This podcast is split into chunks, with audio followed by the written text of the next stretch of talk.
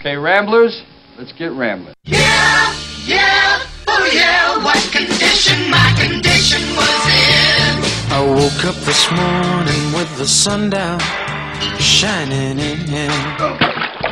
Where's the money, Lebowski? Where's the fing money, head? Oh, it's, uh, oh, oh, it's down there somewhere. Let me take another look. I Found my mind in a brown paper bag, but then 106 miles to Chicago. We got a full tank of gas, half a pack of cigarettes. It's dark, and we're wearing sunglasses. Hit it. tripped on a cloud and fell eight miles high. I tore my mind on a jagged sky. Okay, you know, you guys aren't privy to all the new so, uh, you know, that's what you, uh, that's what you pay me for. I just dropped in to see what condition my condition was in. Illinois Nazis. I hate Illinois Nazis. Yeah, let's cut to the chase, okay? What are you guys selling? I lost you sixty thousand dollars. There is no one who wants to make that money back for you more than I do. There's just one thing, dude. What's that? You have to use so many cuss words. The f- you talking about? Don't worry, nobody's listening anyway. I woke up this morning with the sun down, shining in. Loading up X Stocks and Jocks. I'm talking about Greg Pappas on the board. SP futures up 22, and NASDAQ futures up 128. Um, it does not matter where interest rates goes. Doesn't matter about anything. Just put money in, buy all the same stocks every day, and it's working for the, those that are doing that spectacularly. I wouldn't short it. I'm happy that my clients are the those stocks are making a bunch of dough, but I I I'm, I, I look at it with uh, let's say with a little trepidation.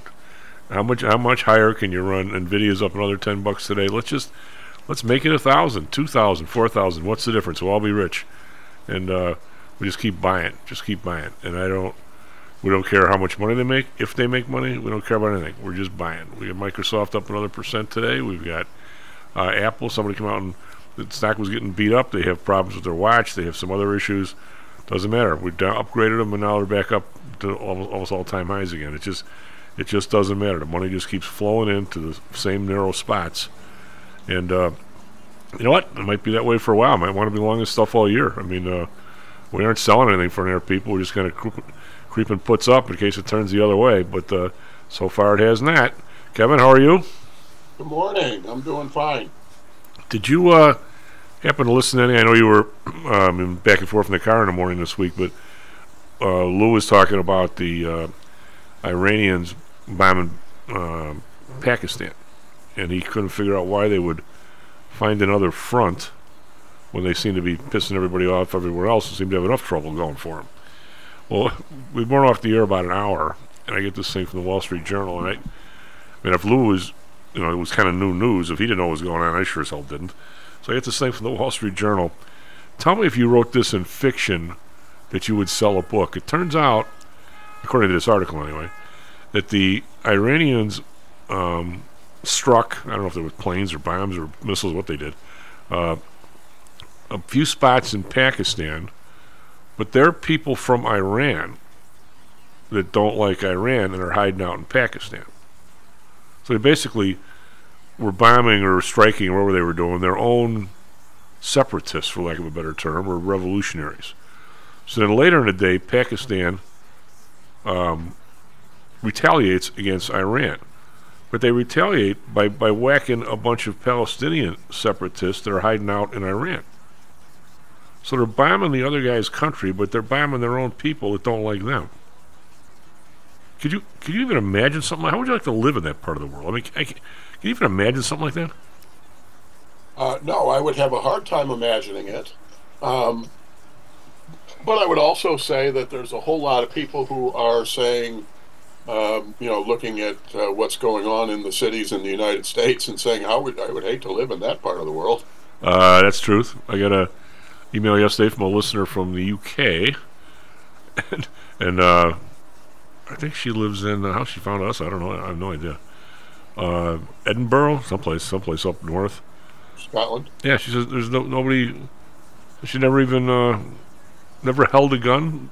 There's never anybody shot. Nobody even has a gun. Nobody wants one. you know, she understand. understand Well, it, it's not like they don't have violence and murders. So you know, we do. You know that that is part of the equation, no matter where you go. Um, the the question is, you know, is I mean, and, and you know, to me, is we see so much devaluation of life. Period. And uh, you know, people people who are either raised or wh- whatever it is, where they they just have they, they don't see any value to another person's life, and probably not to their own either. Um, yeah, and, I, and, once, and and and let you know, let's take that back to the to the Middle East because uh, again, when you are talking about um, you know some of the divides that they have, some of the the way the way people think of Israelis, the way some people think of the Arabs, the way some people think of the Palestinians, and so on, is that they're they're a lesser form of life, and that certainly gives you a license to do all kinds of stuff that you would never have done before. well, the Japanese felt that way about the Chinese, right? Yeah.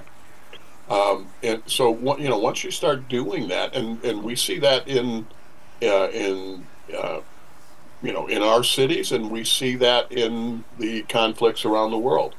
That and and as soon as you just start thinking that that's you know it, it's subhuman, then it's pretty mu- uh, it's pretty easy to uh, um, walk your way into all kinds of atrocities. You could just tell when people um, don't care about collateral damage. They think those people are worth less than their own, and we, we've done it uh, abhorrently to me, um, and I think other people in the world are doing it. But did you happen to see the picture on CNBC about the Houthis? How do you pronounce that? Houthis or Houth? I, I say Houthis, but I, I can't swear that's correct. Yet another commercial for guess who? Go on. They have they show up a bunch of guys there. God, it doesn't really matter what country, and they all got the headdress on. They all got their guns. They all got the bandoleros, looking like something out of Mexico in the 1890s. Uh, they're always in a Toyota pickup truck. Had another commercial for Toyota pickup trucks. Oh, I gotcha. Yeah. I mean, those things must they must. Can you? Is that an option to get a machine gun mount on it? I'm sure that I'm sure there's people that can customize it for you, but they're all- they're all the older ones. You know, the ones from uh, Toyota's, Toyota's leaving money on the table there by uh, not not making it a uh, uh, an option for the car. I, do they do they still sell the big plain old pickup trucks? I mean, I, I mean this, I these all idea. look like they're 30 years old. They're all still running. I had an '89 Toyota pickup. The thing was, was real nice. Four cylinder. Looked like I bet the thing would have run forever. I used to go get the oil changed. And when the oil came out, it looked as clean as when it went in. It made me wonder why I was changing it actually. But um, yeah, Kevin, it, it's a very strange uh, situation, and, and uh, our president Biden said that the uh, airstrikes and the Houthis they must be so spread out over there that aren't working.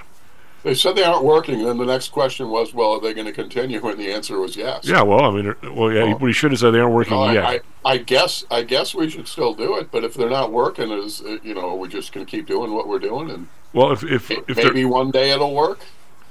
Uh, I guess that would be the the thing. Um, I'm I'm curious. You know, I would like to, uh, if you could, if you were Superman, you'd like to intercept one of those missiles heading towards one of these ships, ride the thing to the ground like in a movie or something, take it apart. like uh, like uh, uh, uh, uh, Major Kong. Yeah, and then all of a sudden, just take it apart and find out where all the parts came from.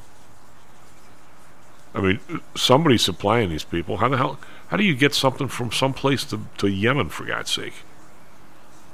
I mean, I, it's not like you can you can put out a railroad. I mean, I, this is somehow or another. We're, we're not putting two and two together here. Is it just me? Oh, I I suspect that um, that you have people who know exactly where it's coming from, And uh,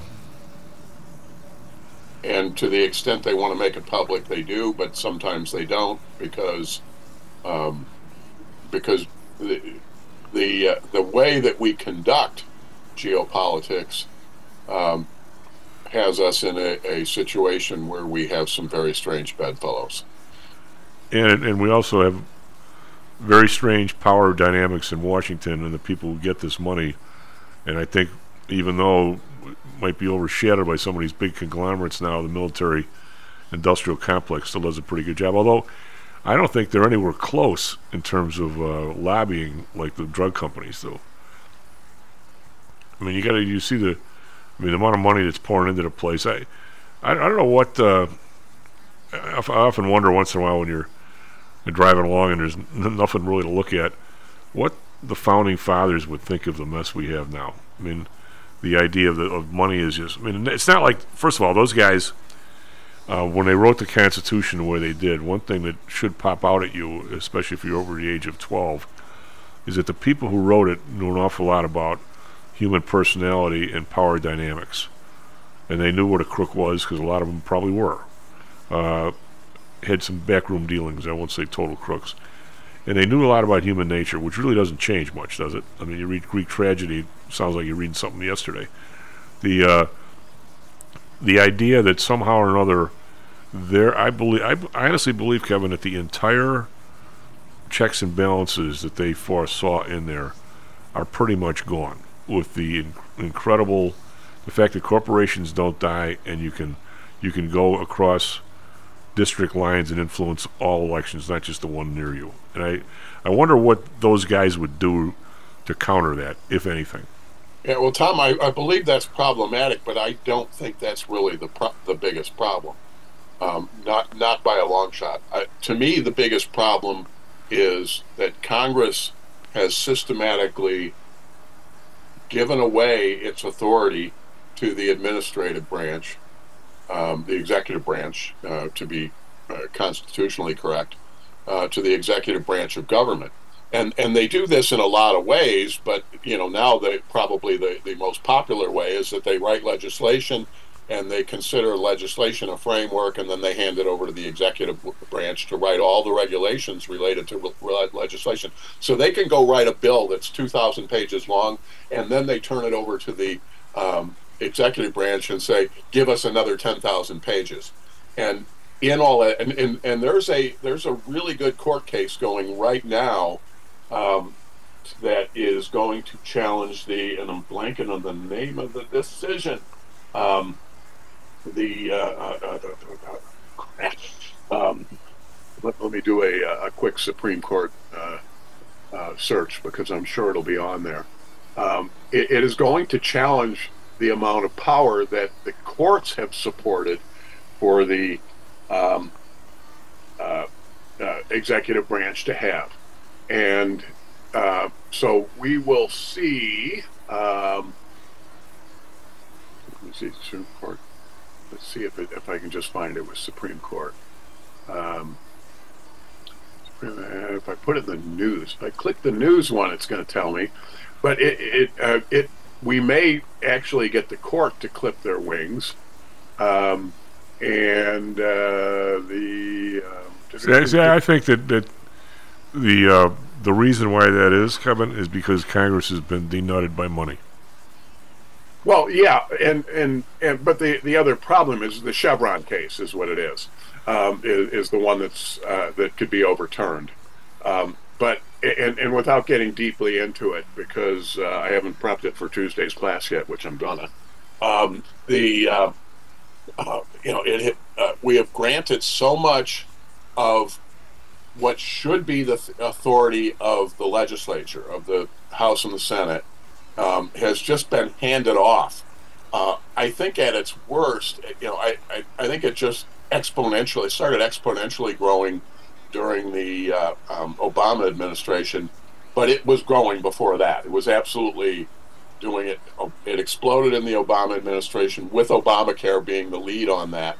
Um, but even let's even back up the train. Let's let's pin it on the uh, uh, the uh, George W. Bush administration because we wrote, uh, you know, when we created all of the agencies with the Patriot Act, it was the same thing. So it, you know, as as you go through there, you're just saying let government just write the rules.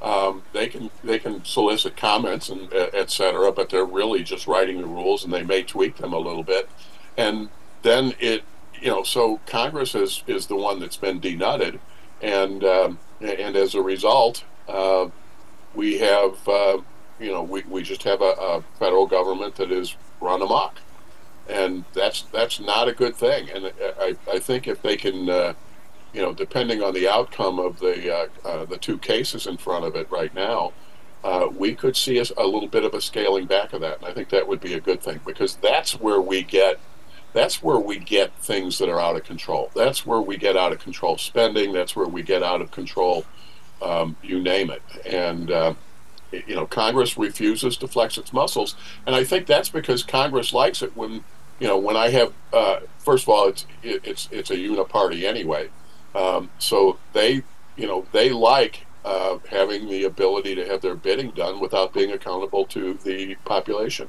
I I, I uh, certainly wouldn't disagree with any of that, except I- think if you follow the money, you get a totally different conclusion, Kevin. I mean, there, there's the whoever's running the place. I mean, and, and don't think. I mean, they they have the entire population, virtually all of it, into this absolute pissing match between two morons running for president, and everybody. And yet, the people writing the bills are writing themselves checks by the day, and I don't think they care about this place ten years from now. And somehow or another, there's nobody in Congress strong enough to stop any of it. And and and uh, and they're sure not to get any kind of consensus to do it. And you can't cross the aisle because those guys are getting checks from the same people. The thing somehow or another is totally out of control in a cesspool of money. And I don't. And and they, they're whoever it is is amazingly happy with whoever lands in the president's spot as long as they're not a bull in the pasture. The people in Davos they took a survey and said uh, they're okay with Trump. Everything will be okay. It'll be okay for them. All right. Same way with Biden. It'll be okay for them. They don't. They don't. Dr. J used to say that the the best thing that ever happened for rich people was Obama, and he's supposed to have been there for the little guy. No, nobody has been there for the little guy forever.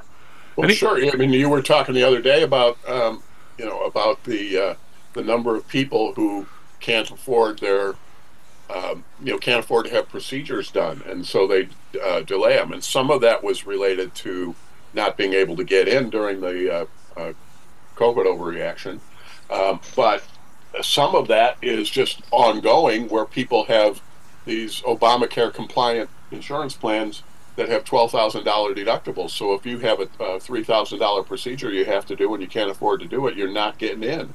And so you know who got screwed the most by that by that ch- that change to the insurance industry that uh, that the uh, bill caused.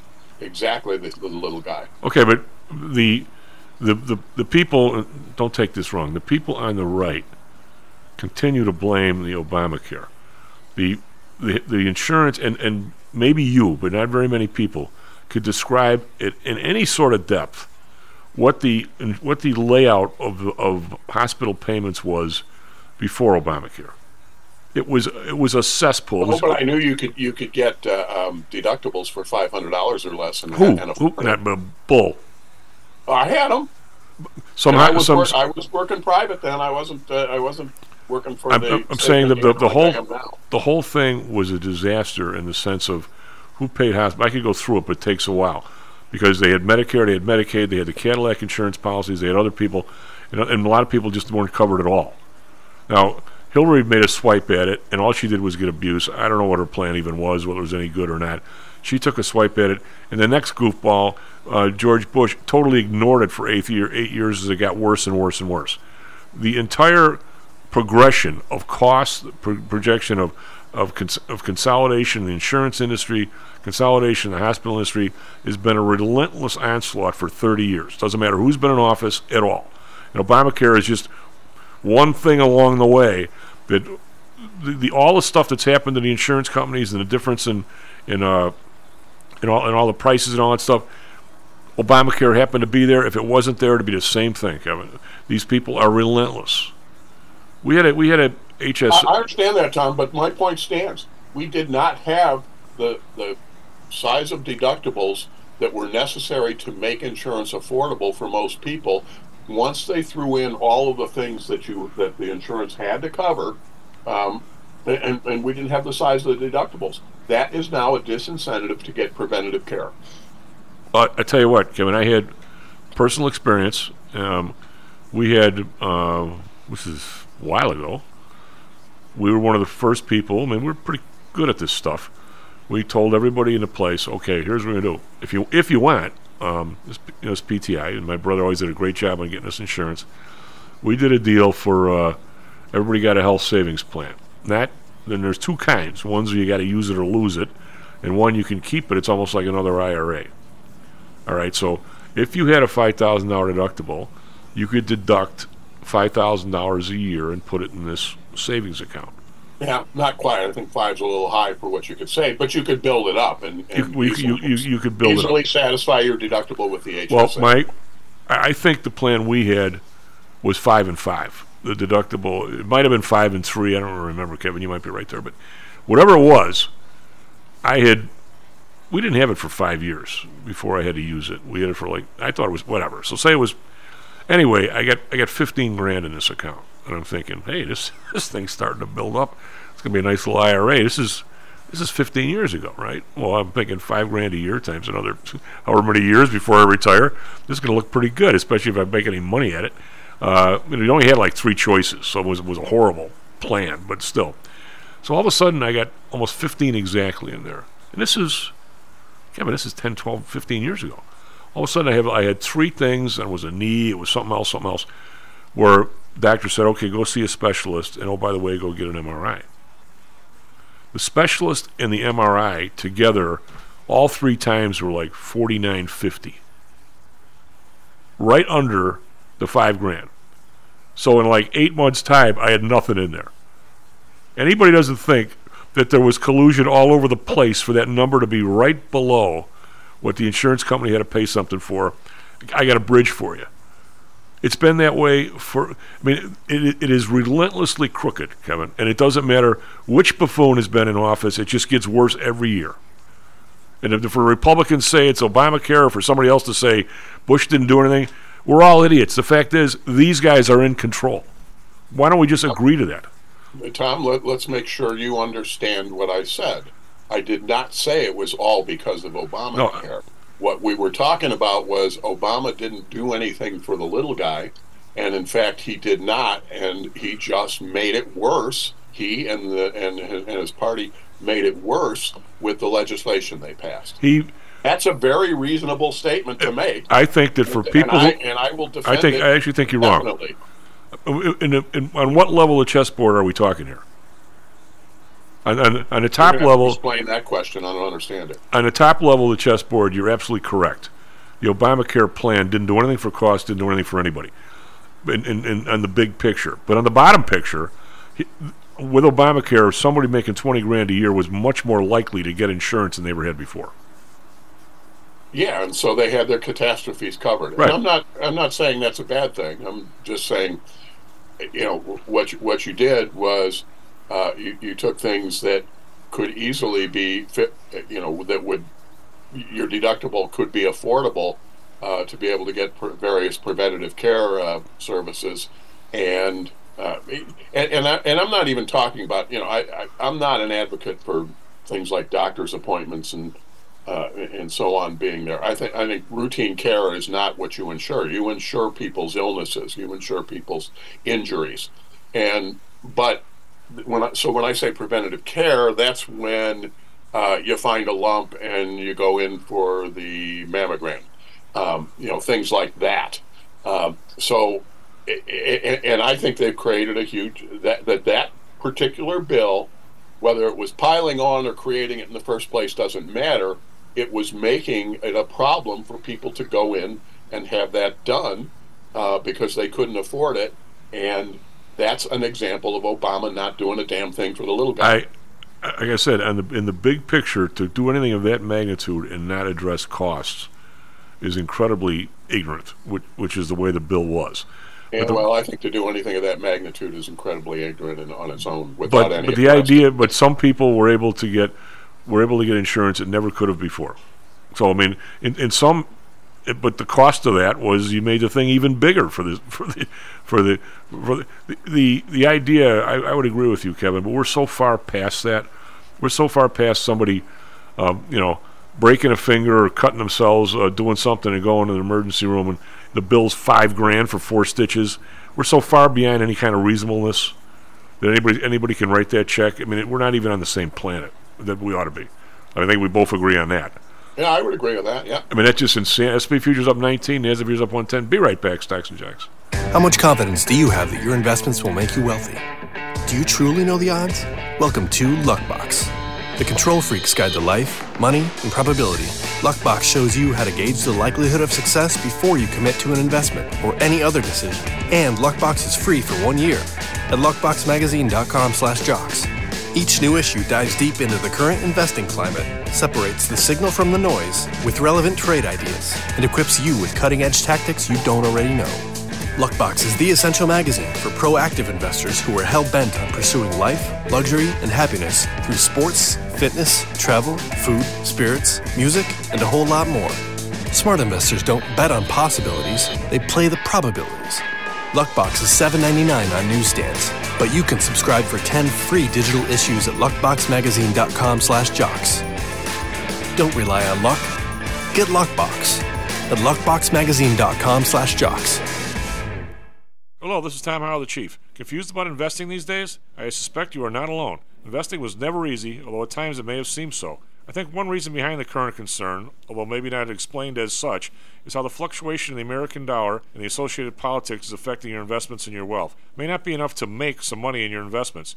You may need now to make enough to exceed the amount that your leadership is depreciating the value of the dollars you've worked your whole life to accumulate. That same leadership has seen fit to maneuver risk free interest rates to near zero. Providing positive risk averse returns in a zero interest and declining real wealth environment is by far the toughest assignment I've ever had in my years as a money manager. I'm sure that a lot of you have heard that one way to possibly deal with this problem is to invest in so called hard currencies like silver and gold. The idea being that they will retain their relative value in the face of devaluation of paper currencies like the dollar. To be honest, I have never been a gold bug. I've always had faith that having enough dollars and a good investment strategy was good enough. Now I'm not so sure. But I do know that if I did invest in gold or silver, I'd want to do it in the same manner as we do at PTI for investments in the market, with defined risk. If you feel the need to invest in gold or silver, we can do it using the same strategies that we use for our protected index program. No matter what you invest in, we feel that you need to know and control your risk. Find us at PTIsecurities.com. That's PTIsecurities.com. Stocks, jocks, Stocks and jocks. stocks and You jocks. are out of control. Here, right now, right here, right now, right now.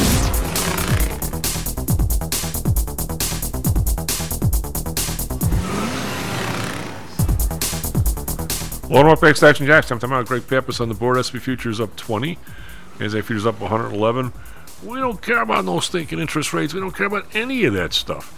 And the, the odd part of this, and this is not, Greg and I were talking about it yesterday, the odd part of this is you're going to have 48 swinging idiots on, on, on TV today talking about the Fed lowering interest rates as if it's going to be a big goose to the market, which it probably will be, by the way. Uh, not one will say that since the Fed started raising interest rates, the market's up from that point. How many people do you think check that out, Greg? One in a thousand? Market go up. Market go up. Market market go up. Make market go up. And you've got two guys running. One is dying to have the market up thirty percent from here by the election. The other guy's looking for a crash. I mean, it's absolutely. You look at this and you go, "What? God, this planet Earth is getting weirder and weirder by the day." Uh, Nikkei up 497, 1.4 percent. Hang Seng, however, cannot get out of its own way, down 83 more. Uh, 15,308. I'd be stunned if they go below 15,000, but I was stunned at 16, 17, and 18. Uh, Shanghai down 13, 28, 32. Um, there's got to be a ticking time bomb there somewhere. I hope it doesn't go off. Uh, DAX up 24, up a little bit, 0.1%. FTSE up 26.3%. CAC around up 53 cents. Let's call that flat. So Europe's slightly up, but not not as not as uh, crazy as we are here. Yesterday, Dow up 201, S&P up 41, Nasdaq up 200. Uh, Boeing, which ducked under 200 the other day with all their jet problems, was back up over 210 yesterday, so it bounced back pretty strong. Uh, today it's down a buck 84 at 209.77, but still, you know, kind of ways off the low, five percent. Considering uh, doesn't seem to be any resolution of that problem yet. Uh, hopefully there will be soon. 10 year up uh, 10 basis points, 4.13. Uh, the bond down two basis points, 2.28. Japan up one at 0.67. So we're up to 4.1, almost 4.14 in the 10 year, and the, and the market is unchanged from that move, maybe even up. It's interesting. Oil down 2 cents, 74.06. Brent down 10 cents, 79. Natural gas down 6, 263. Our RBOB unchanged, 217. We've got gold uh, bouncing back again today, up 14 bucks, 2,035. Sort of trying to get back into the middle there of the 2,050 where it was for quite a while. Silver up 14 cents, 22.95, still under 23. Copper up 2 cents, 377. We have Bitcoin up 380, 41,294. And the U.S. dollar, which has been bouncing, bouncing, pretty steady today. The euro is, is up a little bit, and the dollar is down a little bit to the euro 1088. And the British pound is down, so the dollar is up against the pound, which is 127. A lot of stuff there, Greg. What do you got for us? Traffic weather sort. Bulls win again. Morning, everyone. 6:39 here in Chicago. We've got about uh, 19 degrees right now. A little bit of snow. Probably 25 today. Cold in Phoenix. About 48 right now. 75 today. Traffic. It's not so great. Inbound Kennedy from Montrose 13. From Lake Cook 32. From Wolf 39. Um, Ryan 95th to the interchange is 29 minutes, and the Stevenson's backed up. We've got 294 to the Ryan at 52 minutes. Bulls beat the Raptors. That was 116 to 110. And in uh, NHL, Coyotes lose at Canucks. That was 1 to 2. Men's college ball, Illinois wins at Michigan 88 to 73. In college or in NFL football, Bears interviewed Kliff Kingsbury. Former Stanford coach David Shaw interviews at the Titans. And college ball, Bill O'Brien probably being named as Ohio State OC pretty soon. And that's all I got, Chief. So, uh, Kevin, what did you make of the? Uh, I watched the Bulls last night. They were on national TV and that on the normal one, and the two guys doing the game. Evidently, uh, the Raptors just traded for some guy who's really good. Is it Russell or what the hell's the guy's name? Um, Don't know. Wasn't paying attention. You would you would swear he was the only player on the court last night. All they did was talk about the guy. What a super! I was never so happy to see the Raptors lose my life because all they did was talk about this one guy, and it was like, I mean, what kind of announcing that was? I, I have no idea. But anyway, would you? Would right, you hey, before before we get anywhere else, we we have to put Greg on some important bumper music to play because there are there are two birthdays today that we should celebrate. really Yeah, one of those is that Dolly Parton is 75 today. good for her? We got to find the Dolly Parton bumper music, and Janis Joplin would be 81 if she were alive. When did when did she croak? She was she thirty? 1970, so uh, she was born in 43. So what's that? 53, 63. The seasons change, and She was less than 30. Yeah. She was less than 30. She was like 27. And what was her band? You know, I don't know if everybody else does. Big Brother and the Holding Company. Yeah, she was. Uh, I uh, I think our, our would you say our generation got stripped of a lot of its talent by drugs? Yeah, yeah, really. If you if you think of some of the music they could have they could have uh, you know continued to make, um, whether whether it's Joplin, whether it's Jim Morrison,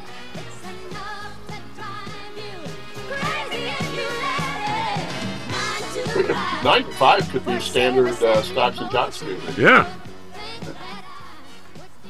The so uh, uh, yeah, so we, we do that. But you know, whether Jim Morrison, Jimi Hendrix, you know, you think of some of the the music that could have been made for decades.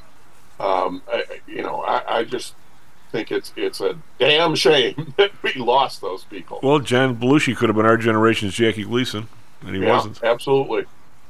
Uh, you know, whatever.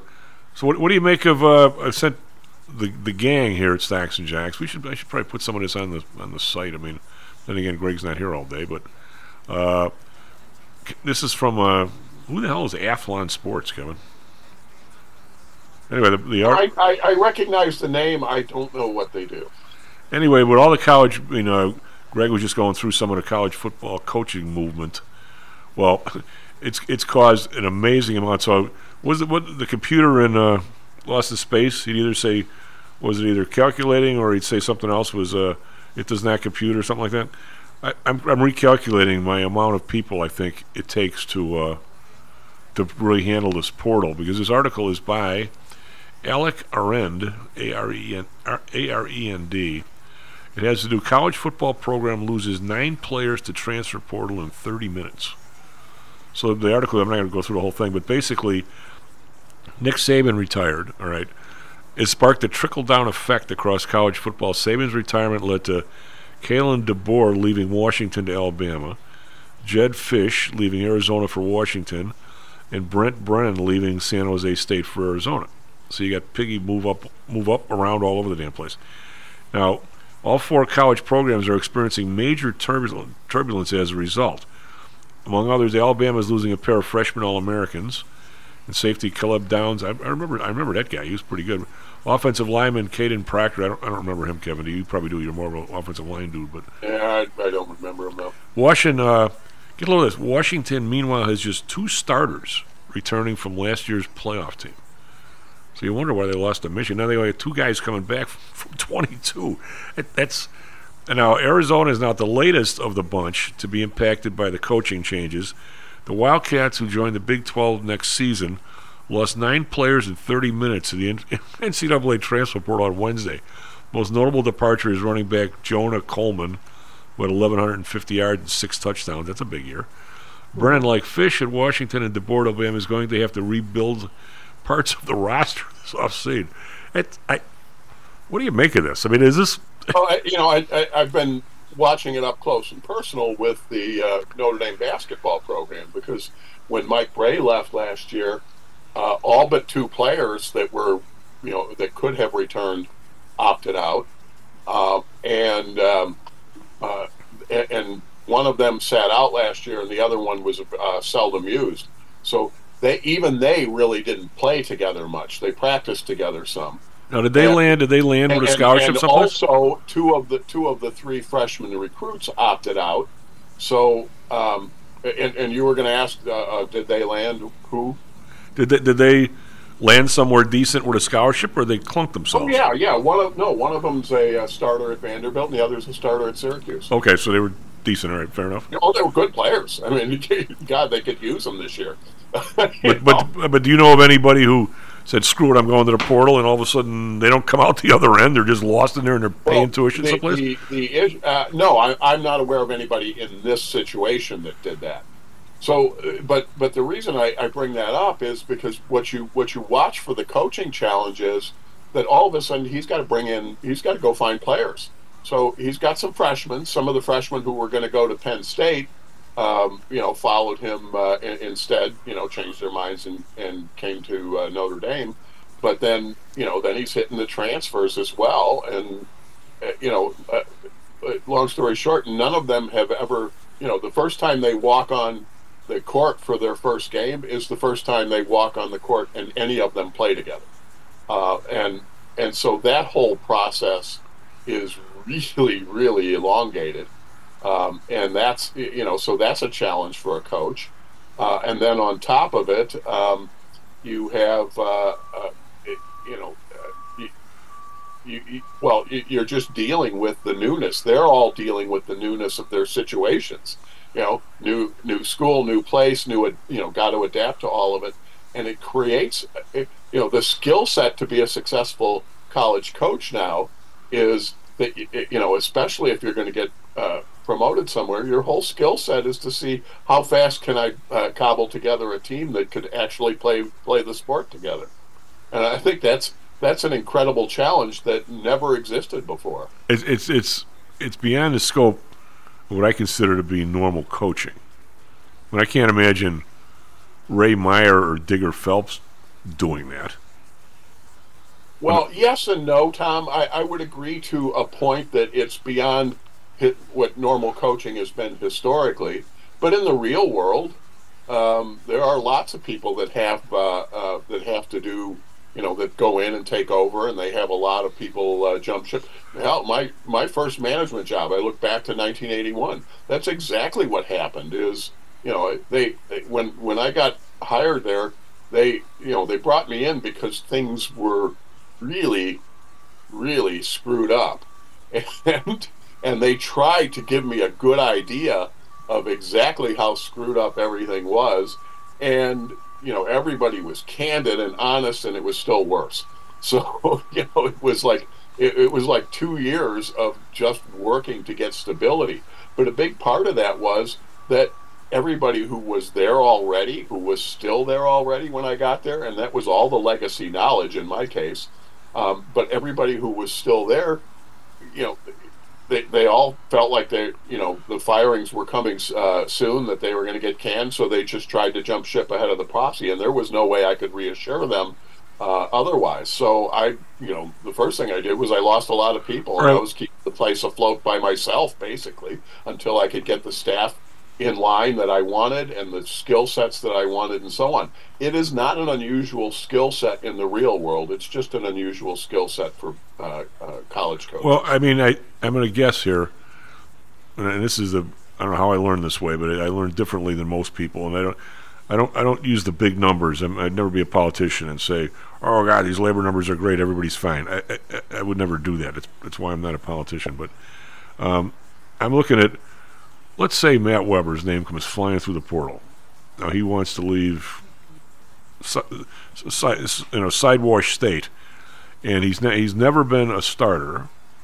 He's a freshman. He looked like he was pretty good in high school. Uh,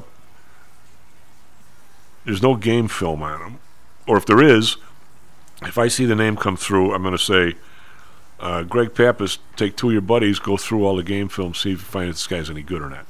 Uh, if there is no game film, I don't know that practice film's available. Is it, or, or is it going by? I doubt it.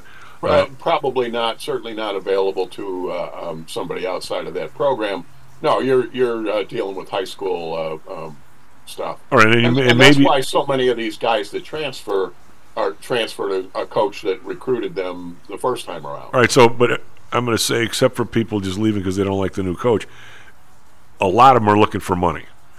So okay, guy comes through there. He's got a pretty good reputation. He had a pretty good high school thing. He's still not starting as a sophomore, so he's obviously not all American. Uh, did he stop growing? Did he? I mean, how, how do I how do I sit there and go? Do we want this Weber guy? All right, you guys can't find any films. What is he looking for? Well, he's looking for top dollar because they're all everybody's got a price. Or he probably got a, Uh, you know, what, what do they call a guy in the middle who's always the uh, used to be a name for it because in Mexico you always had people like this when you did business. Uh, guys in the middle, they're like, uh, uh, what's the term? Let's call him a middleman. A middleman, yeah. So, so somebody's going to call up. There's somebody to call, and and and maybe it's a phone number, maybe it's a text, and you're going to get either the kid, the old man, the uncle, or or one of these guys, and they're going to say, "Man, this kid, he's been knocking him dead in practice. He's going to be a starter next year, right here." You don't know that. Uh, by the way, he, he was six two. Now he's six three. He was benching you know, 200. Now he's benching 2,000. I mean, whatever bullshit they give you, basically. Now you got to sit there and say, what kind of an offer do we give this guy? Do we give him the standard? All the offensive linemen go to Joe's Pizza and they get 25 grand a year. Do we give him more than that? Do we give him the the second level? Oh, by the way, if he's going to be, you know, the next Willie Roaf, do we do we get let Nike or Under Armour talk to him and give him a a, uh, a deal and make sure he comes to Sidewash. I mean, how, how do you do that when there's 400 names there? Yeah, I suspect the schools are starting to figure that out, though. That they, you know, that it, now that now that we're going into uh, what year three of this, um, there there are becoming some uh, standard operating procedures on that. Uh, so I, I, I worry less about that and more about the you know the the coaches because what's their concern going to be? Well, their concern is going to be about you know fit for the team, and it's it's not. We'll go back to the Micah Shrewsberry case. It doesn't surprise me um, that he he took in transfers from um, uh, uh, Northwestern and Rutgers. Um, not frontline players from those teams, but uh, or at least they weren't at the time. They may have become that. But Julian Roper from Northwestern and Tae Davis from Rutgers, because he coached against them last year. So you know there there is a familiarity angle that's part of that. Um, so and, and you know I think smart coaches can But figure but- but- out so that they a- actually can fill out their team. Uh, so you're worrying about the financial part of it, but I think the coaches, you know, worry about that as part of the equation. But they're much more concerned. I, I, I think you're basketball games. Yeah, you're, you're you're from basketball to football. You might get away with familiarity. I mean, I let's put it this way: if I uh, if all of a sudden I wanted to expand PTI securities, and all of a sudden people dumped, you know, a, a billion dollars on us or something, uh, which by the way we could handle, um, I could easily tomorrow. I mean, I have a pretty good reputation. Uh, uh, I could put out not I wouldn't even have to put out a uh, what do you call? I have, I have three or four people that would quit their jobs tomorrow to come work with us, and and be happy. that have been trading floor experience. The familiarity is is right there, Kevin. And, and these are people I traded next to. These are people I know could st- could think on their feet and would be terrific for clients. Okay, that that gets me to ten people. It gets me to a basketball team. If all of a sudden we're going to have fifteen branches, now it's a football program. I can't do that just from people that I know and traded with. I have to have some sort of a human resources. I'm going to have to go to colleges, interview people, a training program, all that kind of stuff. It's a totally different world, I think. Football, an 85 man roster versus a 15 man roster. I, And w- would that not factor into your plans then for uh, uh, for expansion? well, well, yeah, but I'm saying these football coaches never did this before. And all of a sudden, in three years, where's your 15 people watching the portal all day long? Well, and, and we are seeing the templates for that, though. Aren't We're we? also seeing a lot of guys quit. We- We're seeing a lot of guys go, but you know what do they do? Well, the, you know they get half of the guys they bring in used to play for them at the other place. Well, but, that, but I'm saying that's the easy part. But I'm saying if you really want to go to uh, managing this, it's going to come. It's going to come a day when it's just like the well, the Patriots. They didn't do so good the last few years. It's going to come a day when some school is going to get so good and have so many people that finds ways to see film, finds ways to figure out if this guy really is any good in practice. Would he really have started next year? Did he really get bigger? Did he really get stronger? Is he is he a buffoon? Does he show up for? There's going to be people who that's that's going to become a massive art form. And and it's the school. I, I think it, I think it's already in the pro, in the process. I don't think anybody could have ramped up this fast. Oh yes, Not, I mean, there there is a, a, a huge coaching, but, yeah, but, I mean, th- they're- they're not not everybody has ramped up this fast, but uh, but yeah, oh yes, some of them have. But I, I think let's put it this way: if if uh, all if, if all of a sudden there was I hired four or five really good people, and you know we were managing bazillion dollars, which I don't know if I really want to do, but because I like just the people I have, but I'd take a few more, I guess. Um, I I'm not so sure, Kevin, that if if if if Greg Pappas is my offensive line coach and we lose a guy, and I say, gee, how the hell did Kevin O'Neill find out about that guy at such a great spring practice? Hey, he's a he's a buddy of mine. I coached with him at you know Oregon Oregon Slippery Rock. I told him, yeah, the guy's really good. The day he left, you told him what? I mean, the, the, camaraderie they have when you get to steal people from each other, that's going to go the way of the dodo bird, Kevin. Well, the, the camaraderie is, is going to be a little bit different, but you, you also see, you know, it, uh, take a situation like um, Lincoln Riley at USC. His first year, they had a pretty good team. Um, took him a little bit of time to get their uh, act together, but he had Caleb Williams. He brought Caleb Williams from Oklahoma with him, so that that sort of helped the cause. And um, uh, but the second year was a fallback year for them, and that's you know that's not going to be unusual as well. That people are going to be able to bring in enough to get off to a good start, but that this is what you're talking about is uh, is the thing that takes time is building a sustainable model. I, I don't think that these coaches are going to be able to. The demands of alumni that you win every single year in this system, I don't see anybody doing that. Everybody's No, losing you- people. You, you, but you have to if you if you want to stay at a place for a long time, then you're going to have to have a sustainable model for it. And there are you know there are plenty of coaches who get settled in and they stick at a place for a Well, long how many time. how many big names got not every, booted not this? every job is considered a stepping stone job. Yeah. Well, how many big names got booted this year? Because all of a sudden, whatever they did before didn't work at the new place. Maybe know who maybe got. Who, who got booted? Well, Dabo, uh, Dabo or Jabo, what the hell the guy's name, and uh, you know, uh, Dabo Swinney? No, he's still there. who- who's the Texas A&M guy they, they got rid of after? Uh, Oh, Jimbo Fit. No, no, he he sucked for several years. Uh, but what I'm, what I'm saying is the, the alumni are demanding stuff that maybe people can't can't deliver in this. Because if you if you recruit too many good people and they're not playing the the, the ability of the Alabamas and Ohio States to, to have depth beyond anybody else I think is severely compromised now. Yeah, don't use Jimbo Fisher as a uh, uh, as an example though, because I thought he was a bad hire in the first place. oh that, that that could be. Hey uh speaking of which I don't remember this too much but every single time I go to my phone or any pl- anything all I hear is a bunch of idiot Bear fans back and forth, back and forth. And one of the Bears? Everybody's a general manager these days. I don't recall that guy in Southern Cal being that good when he played Notre Dame. It's the only time I saw him play. Matter of fact, I thought he kind of sucked. But No, and and and they, I mean, they they sacked him like six times in the game. So you know that his his lack of blocking. oh, wait, okay, whoa, whoa, whoa, whoa, Kevin, you can't do that. You cannot go there.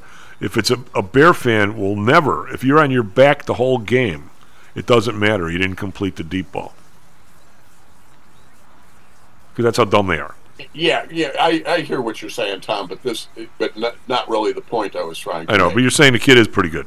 He, he, he is very good. Okay. Uh, what's What's interesting is I, I heard an interview, and this goes back a ways. Um, it, it was it was a Milwaukee uh, station interview, and the they were talking about um, Jordan Love and uh, at the uh, quarter, the you know the quarterback who has really evolved this year um, at Green Bay, and uh, it was an interview with a, uh scout who said, and this was early on before he had had much success, and said, you don't evaluate a quarterback. Well, the way you evaluate evaluate quarterback is you uh, you look at him on his best days, and you say that's the guy we can have. Now you know it's up to him and his coaches to become consistent, to develop that consistently, which is a choice of offense that you run, a choice of plays that you call for, uh, you know, how you develop the mechanics, the throwing mechanics, all of those things that are involved in developing a quarterback. So the quarterback's got to put in the work. The coach has got to put in the work. You got to maximize what the guy can do, and that and that has proven to be pretty prescient when it comes to Jordan Love, because he would, he, you know, early on he had some very good games and some very bad games, but now he is consistently getting more of the good games. Did you see the? Uh, I don't think it was the first Let, Bear game. let me finish Yeah. the thought, and you can ask the All right. question. Now, you could apply that to, um, uh, you know, to the Bears situation, and so now you would say, okay, um, Justin Fields, what you know, how good is he on his best days? And he and on his best days, he's he had some games this year that were just knockout games. So you would say, okay, how you know can the, can the Bears and can their coaching staff develop him into that guy on a regular basis? Now, I would also say, however, before we get too hung up on that thought, that you would apply the same thing to Caleb Williams. So if you look Yeah. at what Caleb Williams did on his best days as well, there's a lot to work with there. Well, the kid from, uh, um, and I have one one more question to ask you but before we get uh, Karl on here. Probably not wanting to go to break, but the, uh, how was I going to say? Everybody's got him going for like a, a bag of balls and something, uh, Justin Fields. But if the freaky part about the Green Bay guy is the guy puts up this chart. Brett Favre sat three years before he started. Rodgers uh, uh, sat three years before he started. This guy sat three years before he started, and after whatever it was, seven games, they were both four and three. And how many yards they had thrown and how many interceptions and touchdowns, they all three of them were almost exactly equal. Who did who did Favre sit behind? It? I'm getting too I don't remember that. Um, actually, Far Favre, um, I, I, I can't. It might have been Don Majkowski for a year or for part of a year, but Favre wasn't even drafted by the Packers. He was drafted, I think, by Atlanta. Right, and um, McCarthy, traded to the Packers, so he sat there as well. and not McCarthy, the guy before McCarthy grabbed him. Uh, what the hell is his name? He went to Seattle. Um, oh, the guy who went to Seattle. yeah. Hey, I got a quick one about the Hawks. Well, uh, um, so, uh, one other thing is, I, as far as the Bears go, I would have no objection to them keeping Fields and drafting a quarterback, and let them duke it out and let the best man win. This is this has been done before. This was um, this was the uh, Cowboys taking Steve Walsh from Miami, and uh, um, you know the guy uh, um, uh, um, that's on TV all the time now. It works. Troy Aikman. Troy Aikman. Troy Aikman, yeah, and and Aikman was the the better guy, so they dealt Walsh off to Cleveland. Well, they, Um, they drafted and, uh, and the Namath. same thing is if you look at San Diego, um, they drafted, um, and now I'm trying to remember his name, but they had Drew Brees, and they went a couple of years with Drew Brees, and they weren't entirely satisfied with what they had, and so they drafted David Rivers. and they had both of them on the team for a year, and then they de- they decided that they wanted to settle on Rivers, and they traded Brees to um, uh, to New Orleans, and both of them had really good careers. So. I was watching the Hawks it's real quick. It's doable to have two guys at the same time Well- for a year or two if you need to. Yeah, it's hard when you've already dumped seven number one draft picks in the 20 years on quarterbacks. But Yeah, I understand. Um, but I was watching the Hawks, and like I said, and I promised you, Carlin, the, oh, they had some guy doing the color commentary, and the Hawks had somehow scored a, a, a power play goal, and they actually looked good on another one. And this guy goes, "They're actually playing pretty good tonight, but but let the record reflect, or something like that." He goes, "The Hawks don't have one starter on their power play that could play on anybody else's power play in the entire league. That's how bad they are." I mean, maybe the, maybe the one kid was hurt. He, I think the kid might have had his broken jaw or something. Yeah, well, yeah. Connor Bedard would be the guy on there. Yeah, and he goes. But else- have you ever heard anybody say they liked that? How, how not, bad? not on a broadcast, but it can be true. It can be true. Kevin, thank you very much. Have a good weekend. When are our, uh, the men playing? When? Men don't play this weekend, and the uh, women are on Sunday. All right, bud. Take care of yourself. I'll give you a buzz. S&P futures up 27. NASDAQ futures up 135. We're going to go up every day till the election. Everybody's got it all figured out. Do we have, want to just go right to Karl, or do you want to go to break? Well, yeah, you can go right to Let's go right to Karl. Karl, uh, are, are you buying NVIDIA and Microsoft today and making 1% a day like everybody else? Uh, no, that would be a no. Well, why not? It's obvious. Well, okay. Um, with, when it cracks, it'll be about the same way that it did when I was sitting in a hotel room down in Florida in 2000.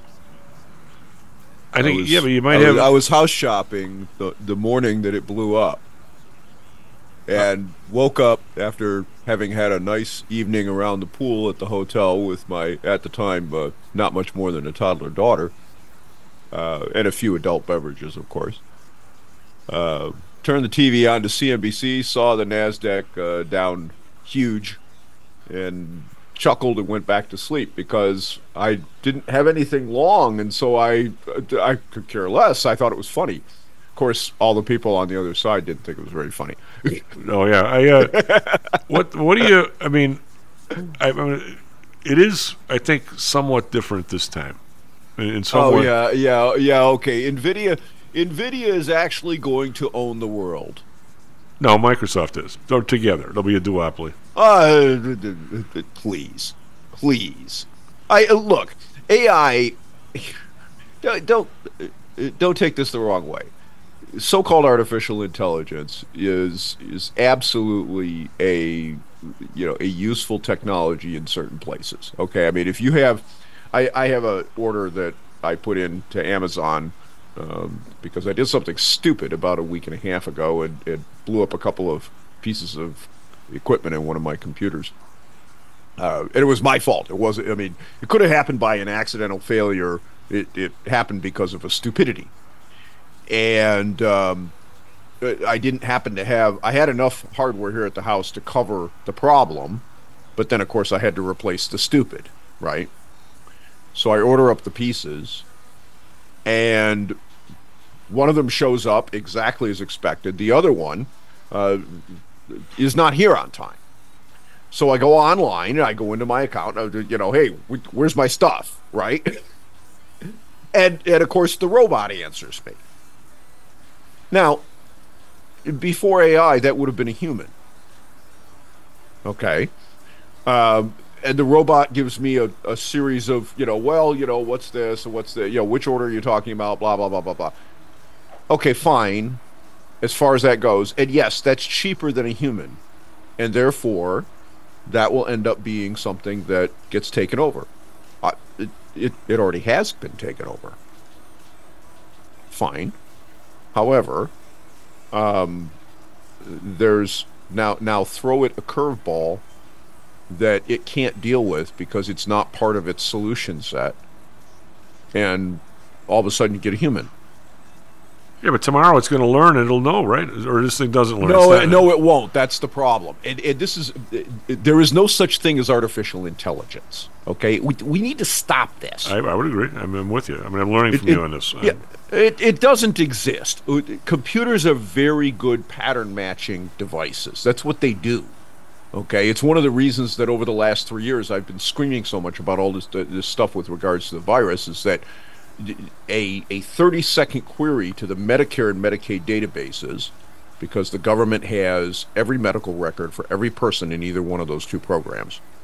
Okay, would have disclosed a whole bunch of really useful information during the pandemic. Like, for example, how come these guys are or aren't dying that are using blah medication? Okay, and, and you could do this for a hundred different drugs, and you had to expose nobody to any risk because they were already taking them for some other reason. All right, so there, there was no trial to be done in the field. You didn't have to do a trial. You had statistical correlation, and statistical correlation doesn't prove cause, except that when it's across very, very large data sets, it sends a signal that if you are an honest person, is impossible to ignore. Well, you you mentioned uh, many times, and actually so has Kevin, um, that this has been a kind of a massive pr- process over the last, you know, pick a number, 50 years, where first you had the ability to sort stuff, but you didn't have the things that could control, that could keep enough data to where you wanted to sort it. And then guys like uh, Oracle and those places, weren't they the big data gathering people that showed people how you can you can mass big amounts of information. Then people caught up even more on the on the search stuff. Then he needed more data, and it's who's who's chasing who now? Is the amount is the amount of data all over the place? In other words. Uh, well, the, well, the chief, yeah, this is this is basically the you know what has happened here. Right, you know, I mean, I was I was in the middle of this. Okay, you know, I ran a company during all of this time, all the way back to the you know to the late 1980s. All right, we were doing computer installations all over Chicago. Uh, you know, everything from large companies to little lawyers' offices with two PCs. I mean, that's what we did for a long time before there was an internet. And what what has occurred is that the cost of storage has has gotten so cheap. You you didn't used to keep everything because you couldn't. You couldn't afford it. The only people who could afford it were people like AC Nielsen and IRI that were doing data analysis for on the stuff that went across the scanners in grocery stores. IRI, by the way, uh, pretty much invented that technology and then paid to put it into the grocery stores because it was stupidly expensive, those laser scanners, when they were first invented. The stores could not afford it, so they put the scanners in the stores in exchange for the data stream that came off of it. That was Uh, their business model. Can I get a, a, an old historical question? Maybe By, by the way, they put the Checkers Union out of business by doing that. uh, yeah. Well, yeah, they did. They they literally were the reason that because that used to be a unionized job because you actually had to have skill to be able to do Not it only well. that, you had to have an incredibly strong right hand. You didn't want to be sacked by one of those ladies. No, I'm just saying. You had those to, things, you were, had to those be- machines were manual. Well, yeah, you had to be good. Yeah. Okay, because everybody expected it to be perfect. For you to go, for you to go as fast as they go now, and then one of those machines was an art form. Oh, I, you know, I remember growing up and seeing it in Yeah. the grocery store. Okay, it was crazy. Clack, clack, clack, clack, clack, bang. You're sitting there whoa. Yeah, and now you know now, of course, that's you know that's all gone, right? Because you know technology advances and you know, when you say happen. laser scanning and all this stuff and how kind of new it is, as I recall, I was probably oh man, this has to be. I think that the first thing like that, and, I, and again, I, I'm asking you how the hell they even did it because I don't think the lasers were around. The first use of you know a bunch of different colored lines of different sizes was when railroads never used to be able to keep track of their boxcars. Right. It's a, yeah. It was a, it was it was for railroad cars. Now, how did what did they use to scan the thing? It was opt. It's optical. It's it's it, it basically if you you know you don't. But it wasn't laser. It was what was? I mean, well, I- but you, but you didn't need that because the the barcodes were large and you know. But yeah, I mean it was it's well, basically yeah, they were huge. It was like a foot by foot thing, and maybe five different lines in there.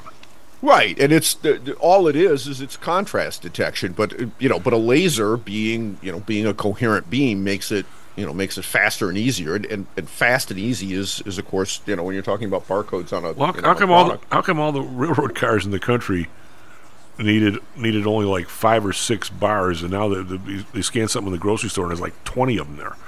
Um, well, the UPC was a standardization, and it was one of the things that was, you know, that was this nascent industry of essentially, uh, you know, got together, formed a committee, came up with the, you know, the, the entire set of coding. There's a check digit in there, so you know that the read was good because, you know, one of the bars might get damaged. You know, if it's on the label, you know, you scratch it off a little bit, well, then it won't read. You have to know that that's actually bad and not product, you know, a code for some other product. Right. Okay. So there's you know there's a check digit in there and things like this, but it's and and I know how all that works because I had to write software that dealt with this. It was one of my jobs uh, at one point in time. Is you know is to deal with the the back end data stream, not the actual scanning stuff. I was not involved in that, but the but the back end stuff, some of the processing, and that's uh, but but that's now. You know when I when I was running MCS, an eight gigabyte gigabyte now hard disk was fifteen hundred dollars.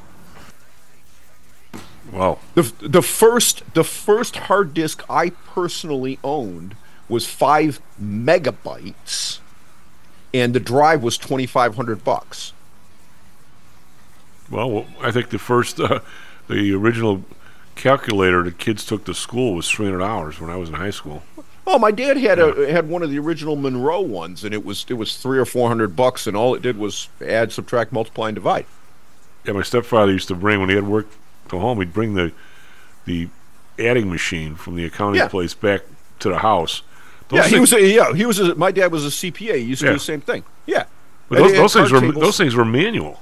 Yeah, they were. They were electrical. Well, no, They- they his- oh, he didn't have. Well, I'm sure he did have, but I well, eventually I- he got the electrical one, but the uh, but yeah with the handle on the side. yeah, where you actually Yeah. cranked the thing it was it was like a cash.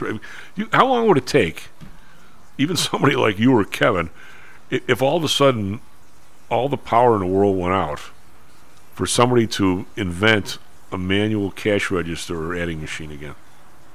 Oh, Maybe you have to probably go find one in a museum and dig it out and look at it or something. I was going to say somebody would grab one of the you know one of the old ones and uh, you know figure out the how it was put together and make another But one. can you But yeah- imagine the, the, the, the, oh yeah, I mean it's but see, uh, Chief, this is the thing: is the storage went from being ridiculously expensive. Okay, I mean when I you know when it when I I the first hard disk I owned, your alternative was floppies. Okay, which held 170 kilobytes on a side. All right, I mean, it- it- you know, hello. Yeah. All right, and so five megabytes was a lot, and and then you know, of course, things go from there.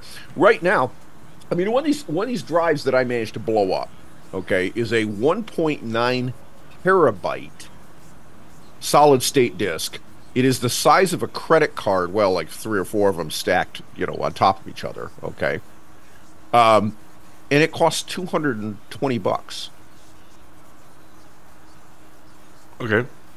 I mean, Well, that's yeah. that's. I mean, that's no money. Right, so By- so by you- those uh, so is the processing now chasing the storage, or is the storage chasing the process? I mean, what are we all? we Well, we're talking about this. yeah. I So mean, AI, is- AI to me is, is is a two year later version of cloud. If Yeah, you, didn't- if you didn't say it- cloud every other word two years ago, and some company wasn't involved in the cloud, then you didn't want to buy them either. And and that's basically so. So the challenge when all the, what originally happened during the 1980 late 80, 1980s and 90s, you had the ability to buy the storage as a as a reasonably sized company. The problem was you couldn't get the data into the computer and process it fast enough because, and this is why mainframes still had applicability in large businesses. The the issue was the transport of the information from the storage device into the processing unit and into the memory so that you could do whatever correlations you wanted on it and then write it back out. Okay. And that was the place where the smaller computers just simply could not do the job. They just weren't, you had the storage available if you had money, reasonable amounts of money. You could not buy something that was fast enough on the processing side and on the transport side that's where the next advance, you know, and, and it has come. And now you have in your desktop or laptop machine, you have what's called NVMe, which is a it's a little strip disk that's that's about an inch high and, and four or five inches long. and it goes into the disk, it goes into your computer, and it is directly connected to the bus that the CPU is on. And so now all of a sudden, this ability to move data around at, at uh, you know, gigabytes per second um, is is now in small machines. Okay, this is this is where the Nvidias and the AI stuff is is that's how it becomes relevant. Okay, that's how it happened.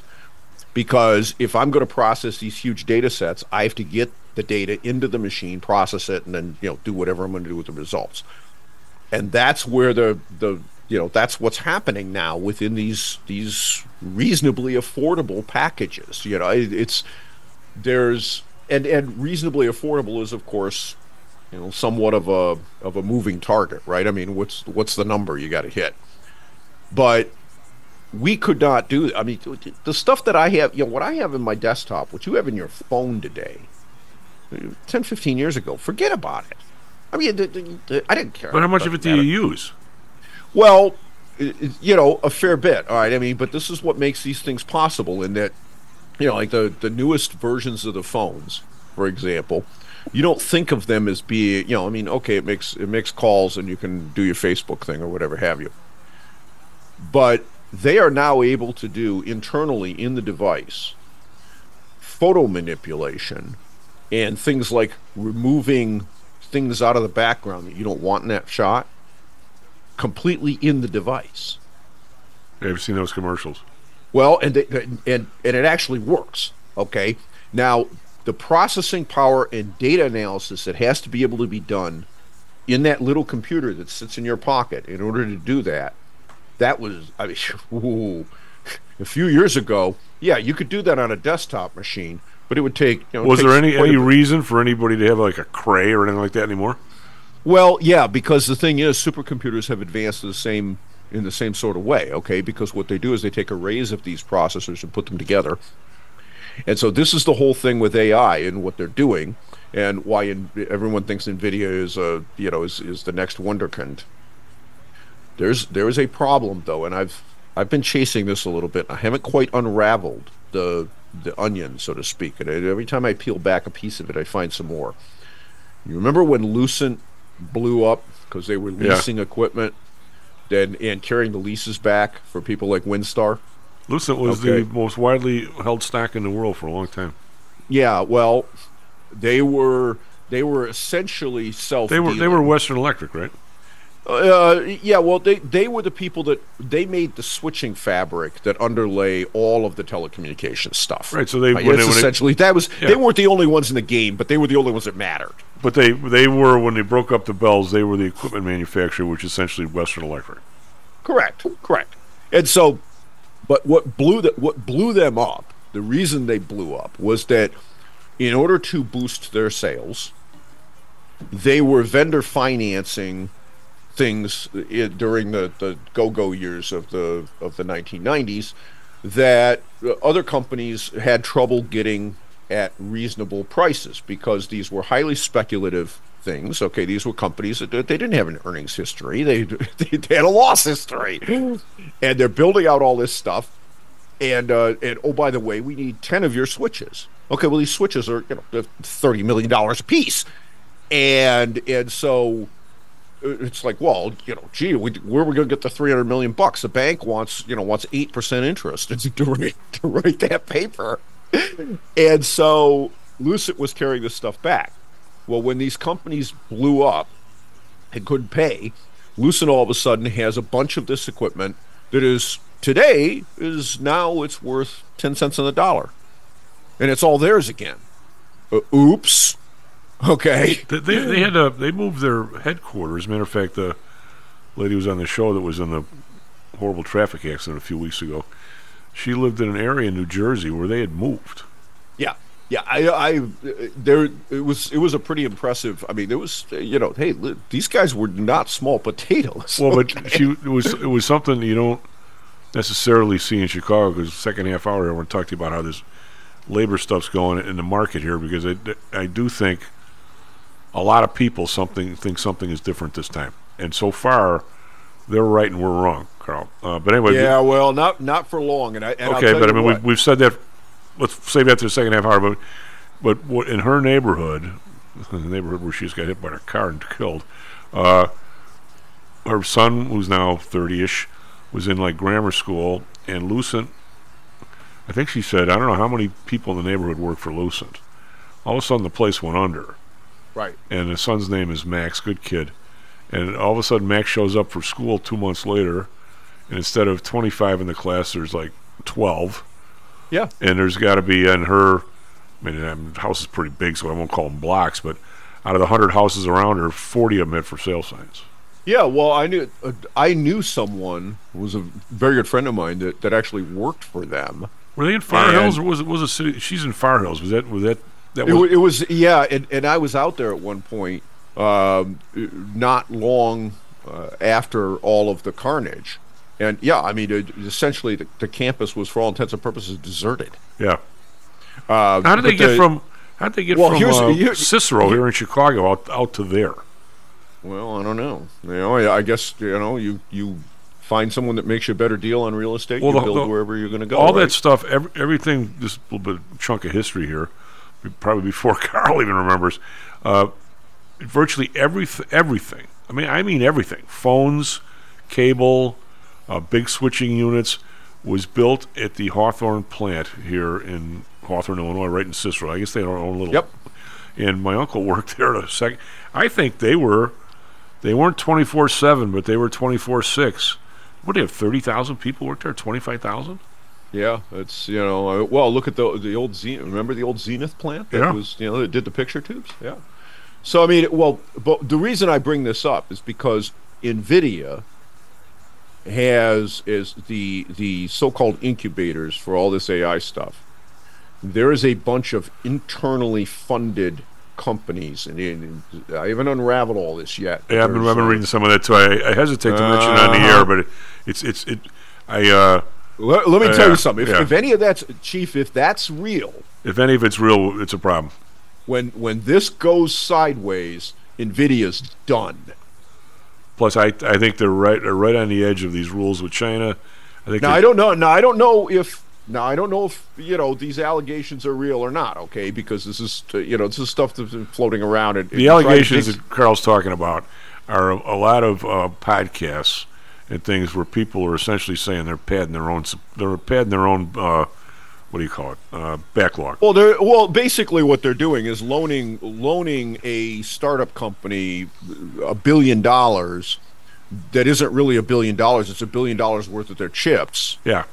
Which then get shipped to the the startup company, and the startup company uh, doesn't have any revenue, doesn't have any money coming in, but they're doing a lot of AI stuff. Nvidia books this as a billion dollars worth of sales. Right, they're they're they're, Okay. pad, they're, they're padding their uh, what do you call it the. Uh, the well sub- this is yeah. this is very similar to what lucent was doing however it's it is even more insidious in that lucent didn't own any of the firms they were doing it with on a on a, an essentially an effective control basis and the allegation is nvidia does Karl, when I was at, at Pullman, my they because the passenger unit was going out of business, they thought uh, they saved me by bringing me downtown. so I, w- I was one of the guys they wanted to save. Right? God, I hated it. The ivory tower rather than my buddies in the plant. I boy, I hated it. Well, all of a sudden, Pullman gets a bid by Wheelabrator Frye to buy out Pullman. Well, Pullman Freight was having a big, big time year, right? So we put together a uh, business plan going forward. I mean, I did it. Robin, the lady I'm just talking about, who, who just died, she was a tr- assistant treasurer. So she and I and two other people put this plan together. What we did was we took the stuff from all the different divisions, and at the time, um, you know, Kellogg, Brown, and Root. Well, Kellogg was part of Yeah. Pullman. I mean, they were part of Pullman. Um, uh, we had Swindell, they had Trailmobile that made. Uh, then they had Pullman Freight and Pullman Passenger. So it was a big company. And uh, so we took everybody's most glossy versions of the future and put them all together on this thing. And Robin goes, There's no way we can finance it. This is a bunch of crap. but but, but our, our, our borrowing limit's like a billion dollars, and I'd have to borrow like four billion in the next three months if any of this was even true. Well, we forecast that Pullman Freight was going to be do a billion dollars worth of business, and this is when a billion dollars is like a real lot of dough. And Yeah. uh, so, guess who was like ninety percent of the uh, backlog. Remember, I Uh, remember ITEL. Oh yeah, ITEL was a company that revolutionized um, essentially railroads and other things by saying, why do all these why do all these railroads want to buy all their own boxcars and see them disappear into the system and never see the boxcar again for ten years? Right. And, uh, and why not just everybody lease them all? So Right. I ITEL bought every all the boxcars and just leased them, so nobody cared because everything was. Le- all of a sudden, one day, what did they do? They did they pay, they did something weird too, and all of a sudden, one day they were out of business. Yeah, well, this is this is the problem with this kind of engineering is that it, Yeah. it looks like it's genius right up until it blows up in your face. Well, the, the the thing we put into Wall Street Journal, of course, we knew about it. Robin found out about the fact that these guys are going out of business like an hour after it happened because she knew people in ITEL because they were they were part of the backlog. Right. You uh, know, so she said to the guys at Wheelabrator and these other people going, we, we got to change this forecast. They go, oh, no, we don't want to change it. It looks too good. the, the next year, the next year, Pullman Freight was out of business. Instead of making a making a billion dollars in revenue, they were out of business yeah, because of, because one, because it had gotten to the point where the railroads weren't or, ordering anything. ITEL was doing like all of it, and all of a sudden they were gone. yeah. Well, you know, I mean, that's that that happens, right? I mean, It's- uh, but this is that, that's why I say this stuff. You know, what's old is new again. Oh, yeah. Okay, and and that's why I I am not. Not going to be a participant in the middle of this, you know, this run up. But I, I, especially with Nvidia, and this is why because I expect this is going to blow up in their face. But let's- I just don't know when. uh, bef- before I'm not going to disagree with you, but I'm going to make you think harder when we come back from break because I feel the same way you do. Yet I get this amazing feeling that something's different this time, and I'll tell you why when we come back from break. SP All Futures right. up 25.50, NASDAQ Futures up 124. Be right back, Stocks and Jocks. Is your business being challenged by the complexities surrounding healthcare reform or other matters related to human resources management? If so, then Cognos HR can help. A longtime friend and contributor to the Stocks and Jocks radio program, Cognos HR provides its clients with a perfect blend of strategic consulting and day to day HR management to drive overall improvement in business performance. Companies that join the Cognos HR family are better able to manage healthcare costs, enhance benefit offerings, and improve employee satisfaction by leveraging our access to Fortune 500 benefits. Our innovative onboarding and payroll technology, along with our constant attention to detail, enables us to provide the highest level of quality service to our clients. Now, your time and energy can be focused on generating business and increasing your bottom line. We'll take care of the rest. For more information, call us at 630 401 8810 or search us on the web at cognoshr.com. Cognos HR, Innovation in Human Resources, licensed in Illinois and Arizona. Stocks, jocks, Stocks and jocks. stocks and You jocks. are out of control. Here, right now, right here, right now, right now.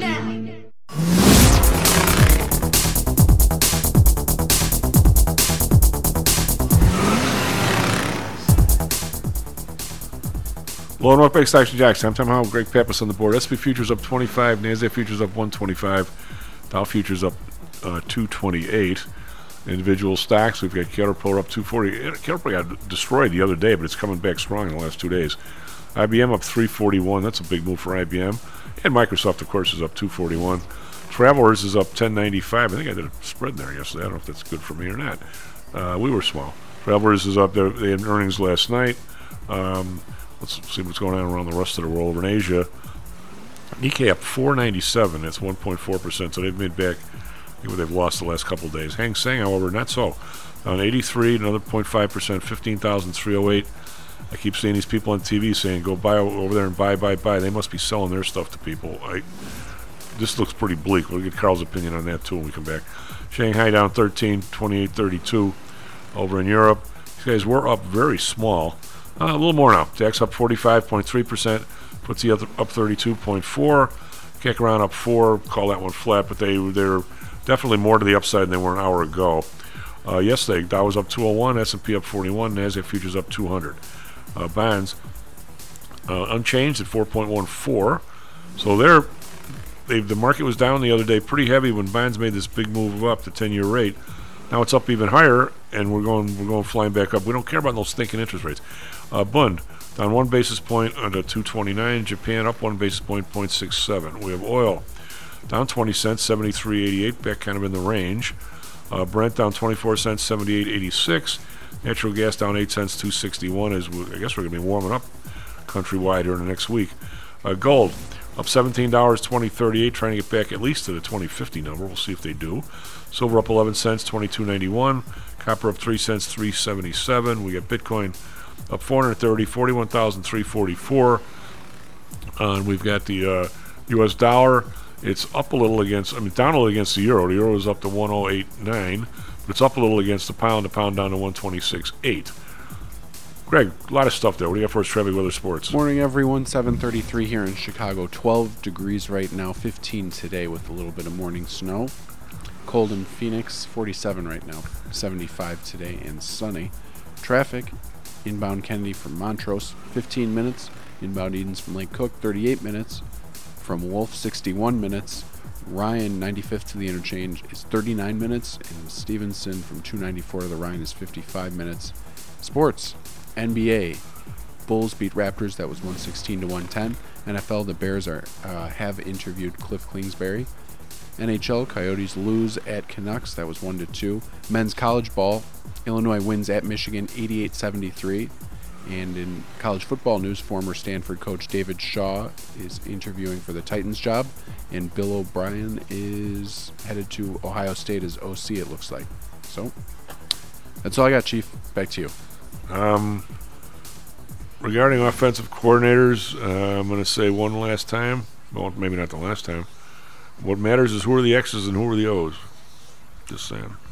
Well, to a large extent. Anyway, um, Karl, I'm gonna I'm gonna try and shake your view that, it, that it- in the end of the, at the end of the day, the market and, and real pricing sort of wins out. Um, and by the way, when I shake in your view, I have the exact same view as you, so I'm shaking my own as well.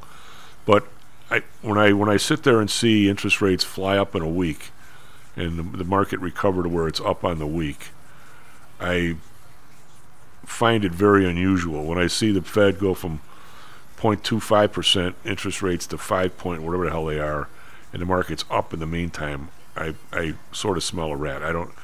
You, cer- you certainly wouldn't expect that reaction. No, you would right? not expect that reaction. And I'm gonna I'm gonna say that if you having been through the well, the first time in my lifetime inflation, the ones during the 70s and 80s, I would never have guessed. And when I started on the CBOE floor, all the wise guys, when I say the guys that really knew the industry, they would have, if the government ever tried to fight the market, they would. It was somewhat. It was kind of a. You, you could tell the sound. It was. Can you do a half a scoff, half half a laugh at the same time? That's what they would do. It'd be Yeah. like half a scoff, half a laugh, and they would say, "Nobody's bigger than the market." They watched like Japan try and, um, you know, buy dollars to stop the interest, stop the yen from you know depreciating or some crap, and the next day it was right back down. All he did was lose a lose a boatload on the trade, right? So everybody was convinced the market was bigger than than the than the, anybody trying to manipulate it. And I'm going to say to you and me and to the listeners, I'm not sure that's true anymore because if you look at the last five six years, and the and the the Fed pouring money down, one of the big differences in the original inflation, original 70s and 80s was everybody knew there was inflation and the interest rates reflected it. So when you lent somebody money, when everybody knew for a year and everybody knew that the inflation that year was going to be 10%, you got back that 10% plus whatever the real rate of interest was. This time you never did. Because you would have said, I mean, I'm going to say that 100, not 100, but 50 times for me and my clients, when this TLT, which is the ETF for bonds, was at 120, 118, somewhere in there, 125, whatever the hell it got up to. I'll find out. I'm looking at it right now. Um, I'm going to say, people would ask me, what's the what's the easiest trade you ever did in your life?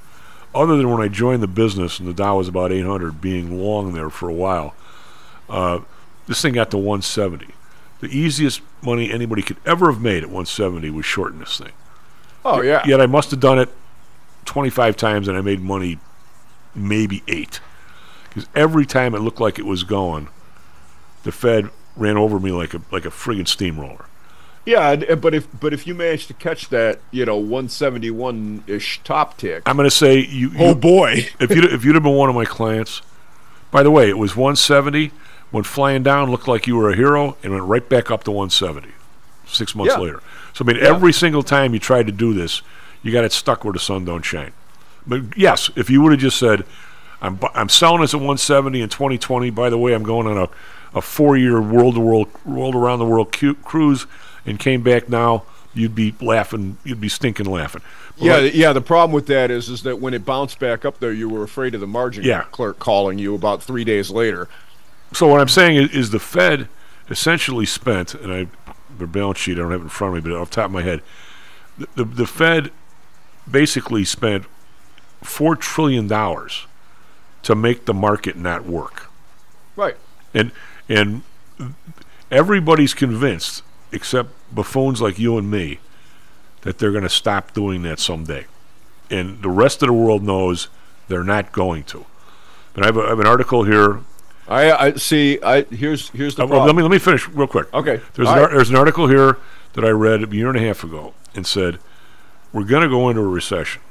Okay, it's. I mean, you talked about how many people lost their jobs last month. Have you seen the layoffs in the last two days? Oh, yeah, God's it's sake. I mean, uh, yeah, it's it's it's a, nuts. it's a nuts. So, and this guy said, do not short the recession. We just had a depression with COVID, and we went straight up. The amount of money floating in the system, the market will not go down, especially these these these crazy stocks. I mean, and it's it's a point of view. I'm going to say, Karl, right now it's point of view one, Karl and Chief zero. Well, I, I I agree with you in that you know, and just like it was though. okay, come on, your your memory is not that short. You No. were in this game in the 1990s, and you remember that in 1998, and I I can't tell you. In in the year after I sold MCS and closed right at the end, we, we closed in September. I was on, basically on staff as a consultant, sitting in my same corner office, um, because you know they might have had questions during the integration and all of that for the next three months, uh, starting in the the very beginning of of '99. Uh, I every day I got one of my buddies that's calling me up and laughing. Why did you sell that place? You know, you're out of your effing Yeah, mind. oh, yeah. You you you could have been Bill Gates and you left it on the table. Da da da da da da. da. Okay. Uh, I bought the house down in Florida, and uh, and it, this was it, as the crash happened. Okay, because I was was down there hunting when it occurred, and the realtor dude. Were you hunting that- alligators? Well, I was hunting a house, a Oh, place to oh, live. Oh, they're hunting alligators. But uh, but the the realtor that sold me my house had a whole crap ton of Cisco stock, and and was up crazy on it. All right, because he bought it and then you know all through the all through the run. And I told him, I said, I I really hope that you either have some puts or you've you've got something against that. It- oh no, well that costs money. Yeah, I know it does when you're wrong. It, you know, you're early on that. Those things keep expiring worthless, and you, you keep saying, oh, "God, that was stupid." You know, I just flushed you know five thousand dollars down the toilet, or whatever. You know, funny you should with the Cisco for a second. When I, uh, my buddy Dr. J, always been a, I love the guy. Always had a good time wherever I went with him. But it was it was always some something going on there, Karl. So we we go to New York. This is after the market crash, right? So it's got to be March of 2001, maybe. So Cisco goes from what it went from 65 to six, something like that. yeah, it Yeah. was. Uh, yeah, it was impressive. Yeah, it was impressive. And and so he's supposed to go to Brooklyn. I never been to Brooklyn. He goes, I'm supposed to go to Brooklyn and, and teach this class on repair strategies for these people we used to do stuff with. Uh, he goes, by the way, I'm, I'm double booked. How about you going over there? All right, sure. I always take one for the team. I always help John out. He always helped me out. And uh, of course, guess what time it is? Seven o'clock in the morning. And I'm thinking, so I got to get on the subway to Brooklyn at like five thirty, which I, I'd never been to Brooklyn. Uh, Right. But you know what? It was pretty quick. I, I, matter of fact, I was there early.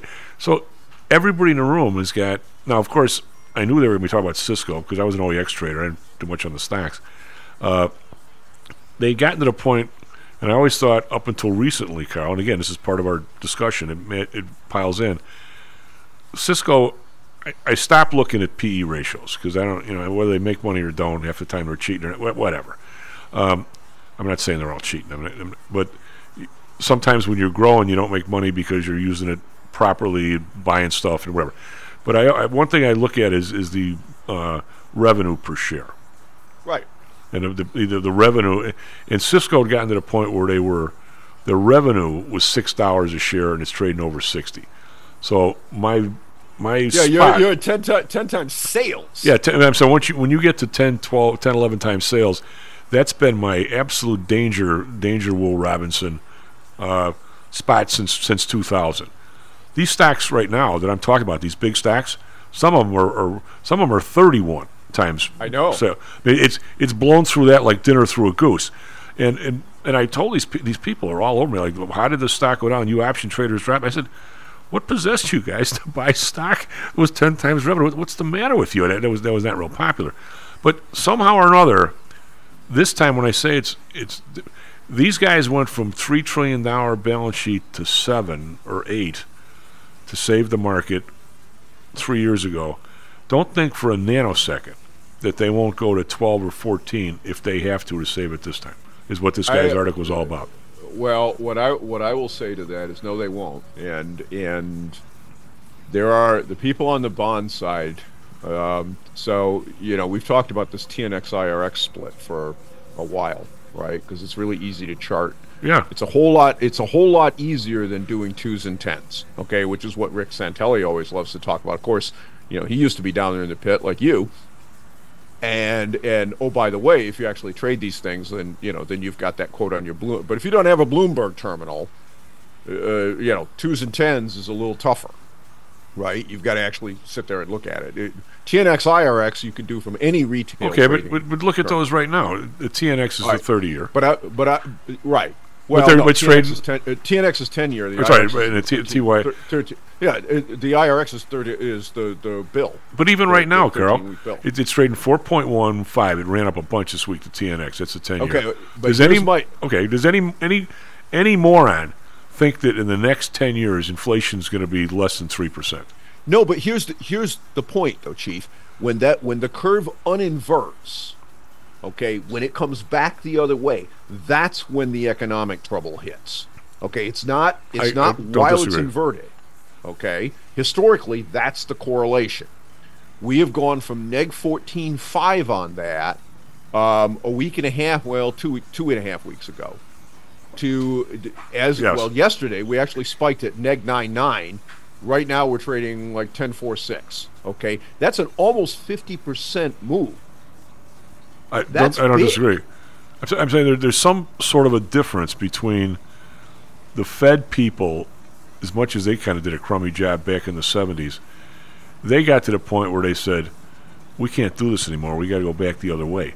These guys have, have no such conscience, none whatsoever. I, I I understand that. I'm simply saying that the laws of economics have not been repealed, and you can the Fed cannot print money, but they can print credit, and they've done a whole well, lot. it, it turns into money in a minute, so it ends up being well, money. it's not. It's not money, Chief. That's the that.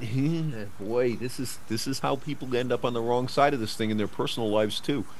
They're not the same thing. Money is the surplus after you produce, and you make the expenditures you need to in order to continue to produce in in your personal life after you pay for your housing and your medical care and your food and your power bill and you know and God forbid you don't pay the gas bill in Chicago right now, right? Right. But so here's here's the thing though. The the government, the Fed, a bank or whatever, you can always you know, you you can stick your your your hand on the scale for a period of time and they have and and people think that this is an invincible force and it can it, nothing will ever go wrong doing it. it, a lot of stuff goes wrong except the market. When the Weimar Well, Republic went I- under, when the Weimar Republic went under, the market was at all-time highs. Well, I understand that. However, you needed a wheelbarrow full of Right. that market in order to buy a loaf Right. of bread. So what Okay, was back up for a second? You, you and I we've jousted about this for a while, and they they don't really print money. When when the Treasury goes out and sells hundred million dollars worth of bonds, okay, and they, they basically jam it down everybody's throat, and the the Federal Reserve, which now owns what some percentage of all the all the uh, government bonds, they go out and we're going to buy that one back in the open market, or we're going to buy, um, what I say, a billion? We're going to buy a hundred million back in the open market uh, to put them on the balance sheet. Okay, otherwise, otherwise the interest rates would be going up. S- They essentially go in the open market and buy it, and they buy a hundred million from Karl. They write a check to Karl's clearing firm, and the check clears. But they don't, they didn't have the dough, but it clears. So how is that not printing money? It may, may be done through credit, but you're you're essentially creating money. Well, you're you're creating credit, but what you've done is dilute the value of all of the, the funds that are currently in I, circulation. I get it. I get it. And- Now, now, now we've gotten away with this historically over the last you know 20, 30 years because of all the offshoring and the increase in in flow means that there is a buffering period while those transactions are cleared from one end to the other, and as and thus as that flow increases, there's there is an absorption. It's not permanent, but from a stand, if if you look at if you look at where this was let's say that the amount of goods in transit uh, 10 years ago was was 200 billion dollars okay at any given point in time all right? And the goods in transit goes to a trillion dollars. Now this is now ultimately that trillion dollars is is paid for right and the transit is over because the goods go from the one place to the other okay. But during that period of time there's 800 billion in credit that can be emitted with no economic consequence and that's exactly what we took advantage of. We went from a few hundred billion dollars worth of this in transit to trillions of dollars of this in transit. The Federal Reserve thought, and so do all these market participants, because for a period of time it looked like this was a free lunch. You could do this without the inflationary consequence immediately showing up in the economy in the United States. And it, when I, when, you know, the thing is, it's just like what happened during the 07 08 crash, I expected the dollar was going to get monkey hammered when when Hanky Panky got his 700 billion dollar blank check. Okay? It didn't happen. So I had to go back and look at why didn't it happen because that's what you have to do when you're wrong if you you're actually going to try to figure out what, Yeah. what happened. So I go back and it, well, dude, you know, here's here's the reason. Okay, we've continued on this. This is why the the inflationary policies of the Federal Reserve and the Congress and it, and all of it really, when you get down to it, it's Congress that's doing this because it is the deficit spending that is driving this policy. It is not the Federal Reserve's desire to bail out Wall Street and you know Well, it, it's Jamie if the, if the Fed was was if you had you know you ain't got bur- you you ain't got any. Volcker has left the this mortal coil. well, but and Vo- there isn't Volcker had a behind him. Volcker had a unique spot as he was actually put in there by a guy who gave him that kind of authority. That guy being Jimmy Carter. That has Oh, never that has never happened again and never will. Well, uh, you're you're probably right, and and you know what? But here's but here is the problem that we have that's coming, and I don't care whether people like it or not. It's going to happen, and that and it's you're already seeing the start of it. The people that have put all of this fact, and I've been reading a bunch. Start of it, we're at all time highs. Understand that? Yeah. By the way, you know you know how hard it is to argue with somebody when you agree with everything they say. Well, you know, but look, you have all these all these different industries, and I'm seeing this show up in the media all over the place. They're moving production out of China. Why? Because the cost of production in China is rising rapidly. Okay, so now they're trying to figure out, all right, what do we do about this? All right, but without Right. without getting so worldwide. All right, we're talking Well, about. but you, but you have to, I- I- Chief, because that's where the I sequestration understand, has except come from. except if you were on national TV, uh, people's eyes are. Like the the ninety percent of the people that you and I deal with are saying, look look at what happened. One of the biggest lessons this last year has been the Silicon Valley thing. The Fed unhesitatingly poured so much money back in there. They, they erased all the the pullback they had done. They have told me in, in no uncertain terms that if it comes down to another 30% inflation versus the market going down, they will choose the inflation as much as they say they're for every man. I mean, Okay, I know, I know, I know you want to believe that, Chief. But if they put another thirty percent on the cost of of car insurance, housing, and food, you're gonna, you're not going. You live in Chicago. Okay, you're not going to live in Chicago. You're going to live in I- I a don't- burned out ruin that looks like Beirut. You know how hard, how hard this is for me to argue with you, and I'm with you, but they don't seem to know any limit. You and I. Well, no, they well the, nobody knows any limit. Okay, but they- bill- the- the limit- their, their city gets lit on fire. the the limit last time was ten times revenue. Now it's fifteen. I mean, if I went on TV today in, in a national audience and said, "Man, oh man, look at this Nvidia, this uh, Lululemon, and all these," I could probably find ten of these places, maybe even uh, uh, Adobe or someplace. Man, these guys are like twelve times revenue. They're, they're worse than Cisco. The market's the market. All guys like you and Karl, and they probably another couple of goofballs that come on during the week. You've been you've been preaching this Armageddon forever. It's not going to happen. The Fed's not going to let it happen. Everybody knows that.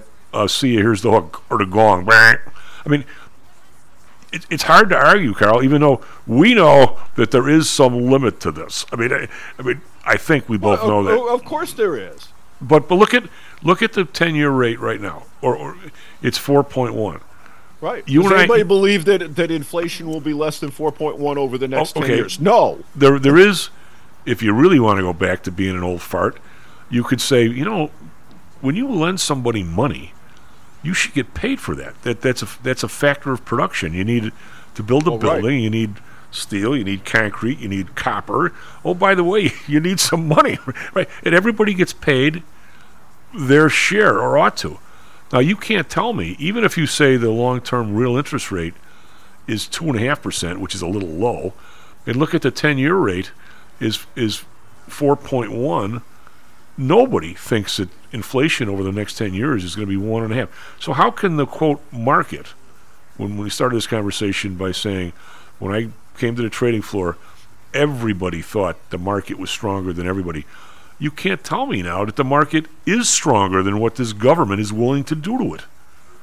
Oh no, I it, look, I I understand you know that perspective, that point of view and where that comes from. Okay, because I think it's nuts, but but to me Well- it looks like every day I keep thinking something's going to happen. It never does.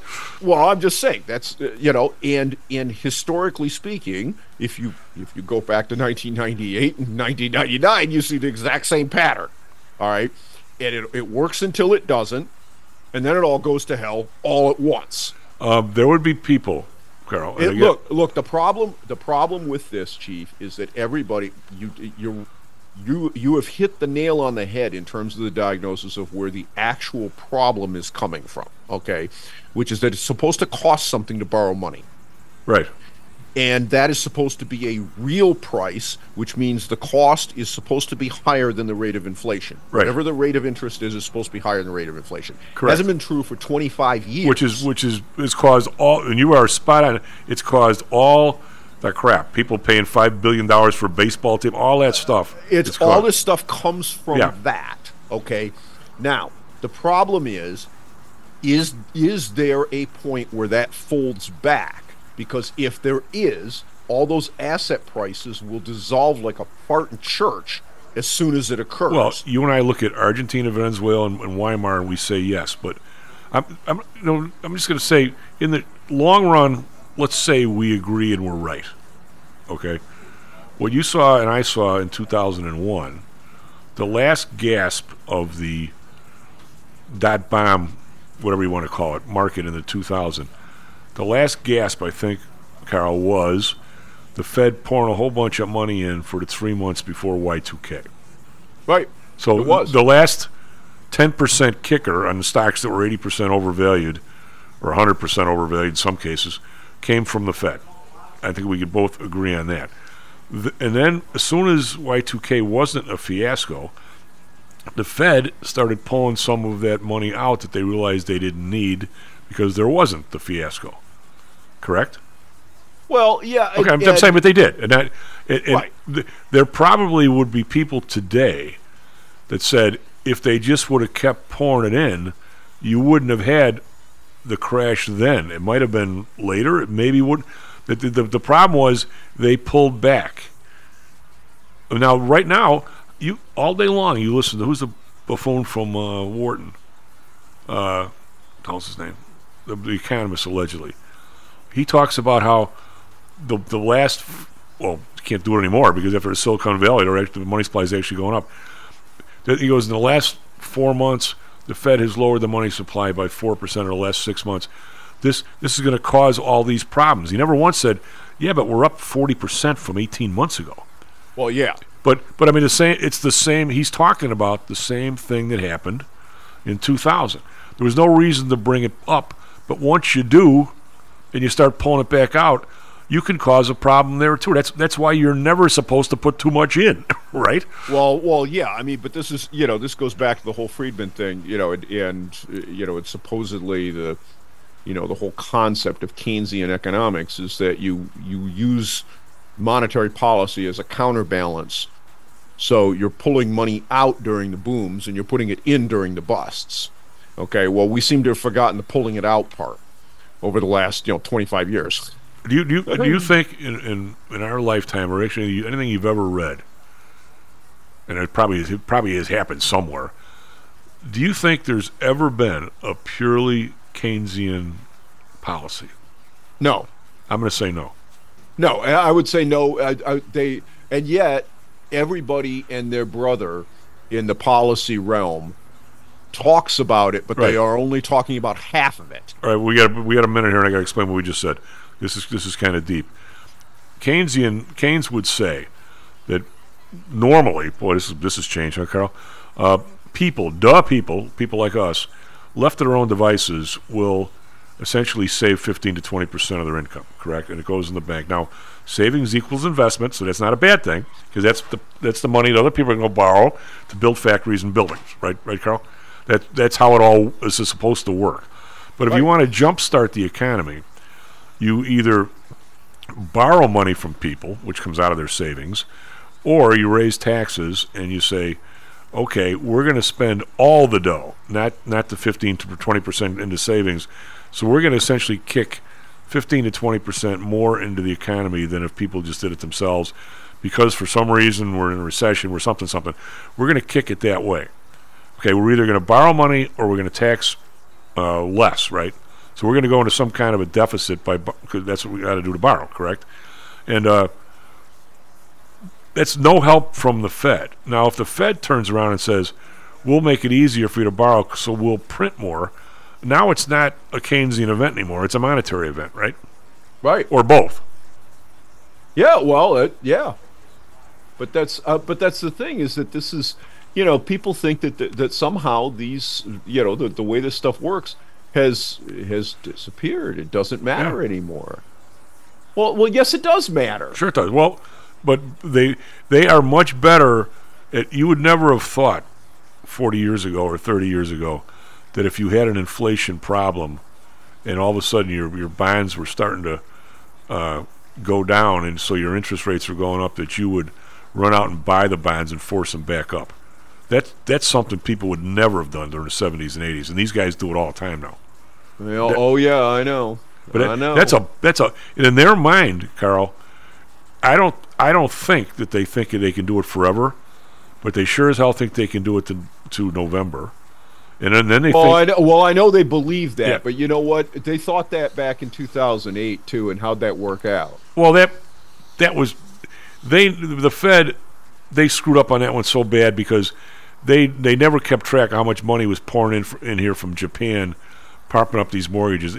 I'll bet they had no idea, even though I read something from other people that did the studies. There was thirty five dollars of mar- of uh, of debt, a, a margin piled on debt on any dollar of, of actual mortgage. So people would say people shouldn't have got these mortgages. That's probably true, but that was one thirty fifth of the problem. Oh yeah, no, I agree with you. And but the thing is, is that this is the way that distortions like that happen. Yep. And it, people think that well, you know that that'll never happen again, or that hasn't happened again. Well, yes, it has, and yes, it will. And uh, you know the idea that there's no correction that's going to come to this, and that there's no limit to it. Well, you know, hey, listen, I uh, uh, that's a wonderful fantasy. It's just that in my life, in my adult life, that's not.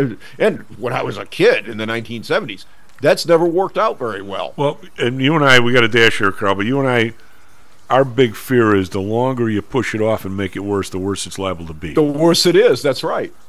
And I hope we're wrong there, because I think we're at a spot now where, you know, I if if, if any of this stuff swirling around Nvidia is true, and if the guy's doing some weird stuff with China, And if it comes crashing down to a real price, I mean, we're, we're talking, what, 70, 80, maybe? Uh, you're, talk- you're talking about terrible things. yeah.